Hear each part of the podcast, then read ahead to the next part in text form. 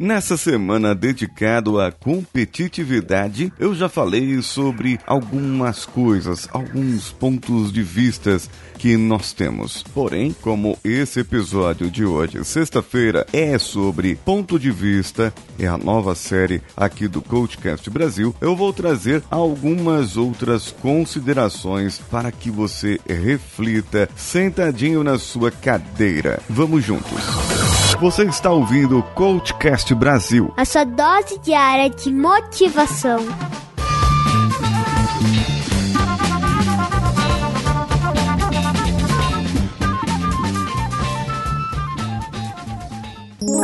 cvpravc.com.br, o seu currículo em outro nível.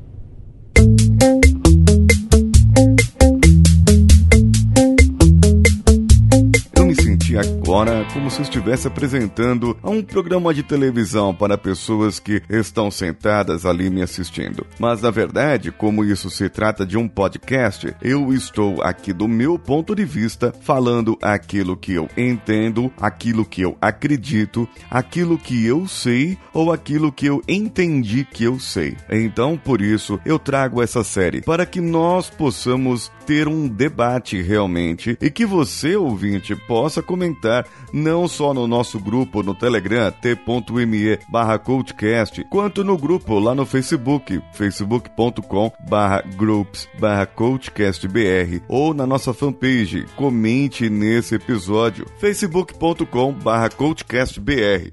Não acho que quem ganhar ou quem perder nem quem ganhar nem, per nem perder vai ganhar ou perder. Vai todo mundo perder.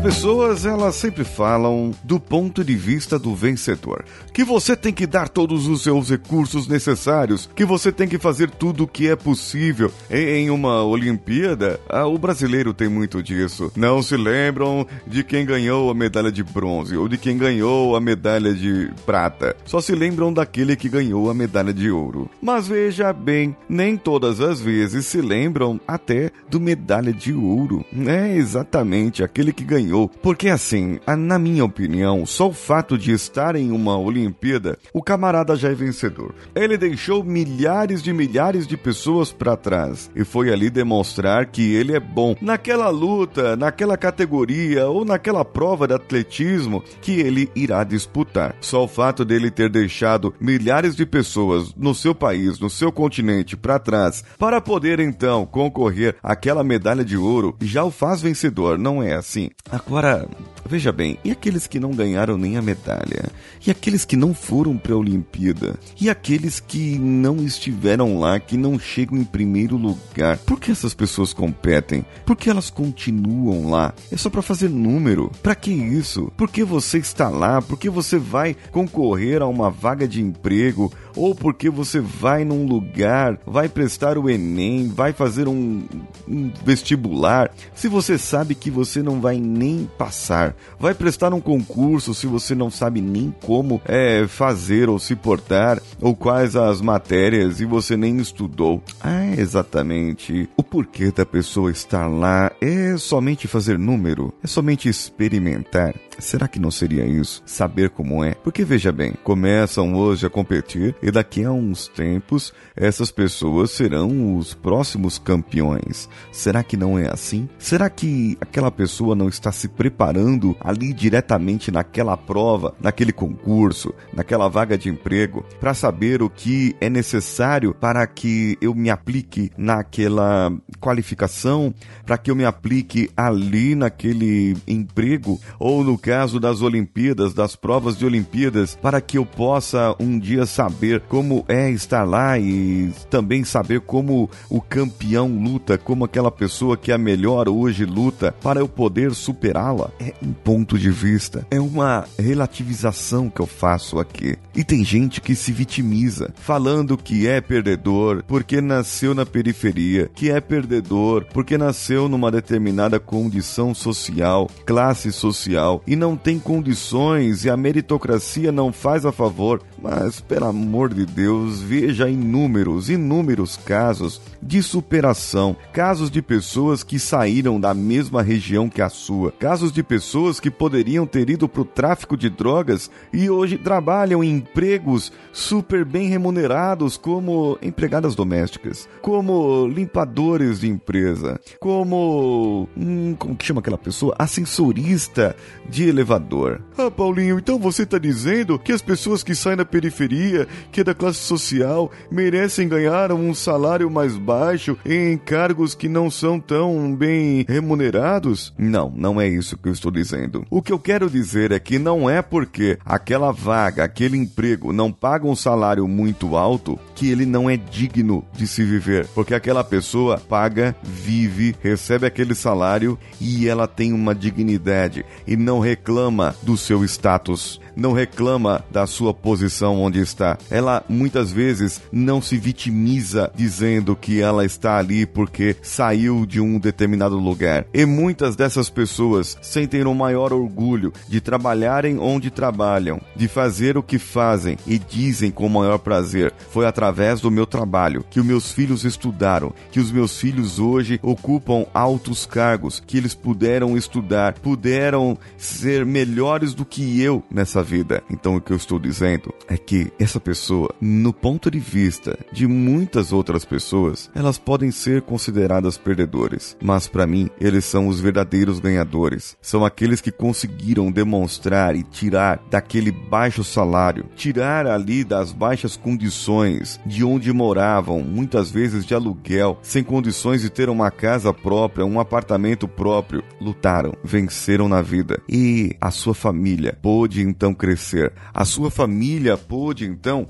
fazer algo mais. E os seus filhos, independente do governo que fosse, puderam ser mais. E o reconhecimento, claro, dos filhos. Após a sua formação, após a sua luta, o reconhecimento é muito maior e poder ajudar os seus pais a ter uma melhor condição na sua velhice. Eu posso falar por mim? Nasci na zona leste de São Paulo. Sou da periferia. Moro ainda numa região que é muito discriminada. As pessoas olham com preconceito quando falo de zona leste, mas as pessoas realmente não conhecem aqui. Quem não conhece pensa uma outra ideia, porque sabemos que os bairros mais perigosos de São Paulo não são da Zona Leste, e sim de algumas regiões da Zona Sul. E São Paulo é tão grande, tão grande, e só no meu bairro existem mais de 100 mil pessoas. É maior do que muitas cidades aqui do nosso país. Agora imaginem só uma coisa: meu pai vendedor, sempre vendedor desde que eu me conheço por gente. Lutou para ter uma casa própria, conseguiu, o banco tomou, não conseguiu pagar. Minha mãe, costureira, sempre ajudando em casa.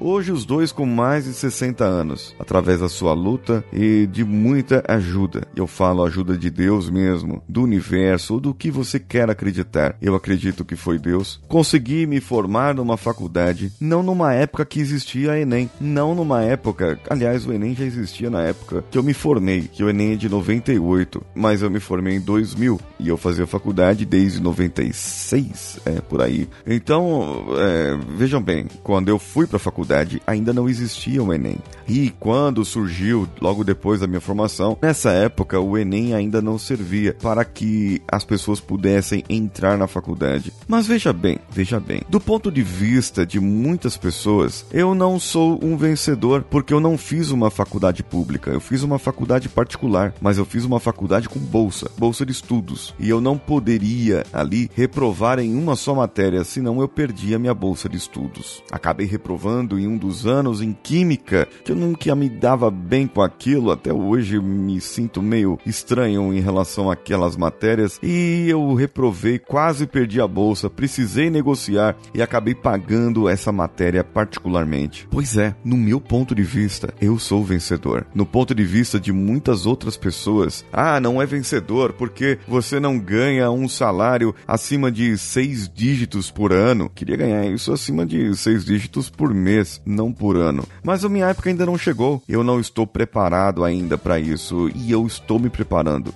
Fiquem tranquilos que esse dia vai chegar. E não é porque vai chegar esse dia que é porque eu serei um vencedor. Não, não. Eu já sou vencedor agora. Porque eu tenho podcast, porque eu tenho vocês ouvintes, porque eu tenho Danilo que edita, que eu tenho o guardinha que tá passando aqui perto de casa que tá apitando, porque eu tenho a minha família, porque eu tenho a minha casa, eu tenho meus pais, eu tenho pessoas que me ouvem e que atentam para aquilo que eu falo, pessoas que entendem que o mundo é mais do que o dinheiro, é mais do que o material. O mundo é muito mais do que somente competir para ganhar. Muitas vezes, o perdedor ganha mais do que aquele que somente venceu.